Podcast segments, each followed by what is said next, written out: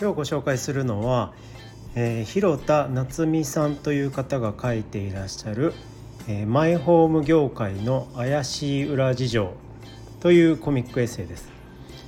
えー、私自身はですね多分マイホームには一生縁がないような気がするのですけれどももし一軒家を建てるなら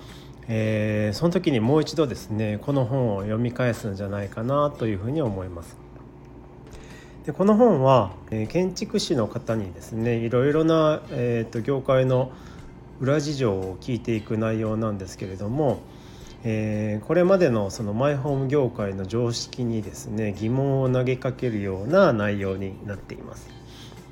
えーまあ、今のところ全く関係のない私でもですねえー、この人はこんなにぶっちゃけてその業界の人々に怒られないのかなというふうに、えー、心配になってしまうようなあのそんな内容です。えー、実際にですねこの本に出てくる方はあのその業界のですね今までの関係者の方から、えー、まあなんというか攻撃されているようでですねあの大丈夫なのかなというふうに思ってしまいます。え、詳細はですね本を読んでいただければわかるんですけれどもあの、やっぱりこう世の中のことはですね、えーと、知らないことばっかりなんですけれどもやっぱり知らないよりは知っている方がいいなというふうに思いますね。しかもですね家を建てるとなるとその10万とか20万円とかっていう単位じゃなくてですね、えー、もうちょっとしたことでもう何百万円も違ってしまうようなそんな世界ですんで、えー、まあ、知っておいた方がいいのじゃないかなというふうに思います。えこのコミックエッセイは、まあ、これからあの家を建てようとあの思ってらっしゃる方とかもう実際にですね建てようとしている方、えー、またあの今後マイホームが欲しい方、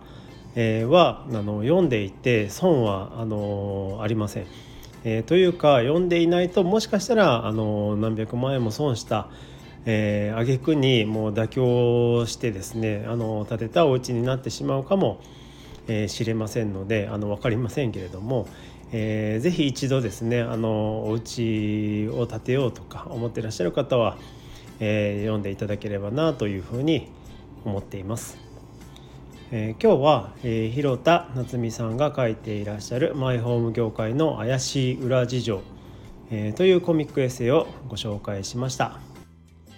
今日も聞いていただきありがとうございました。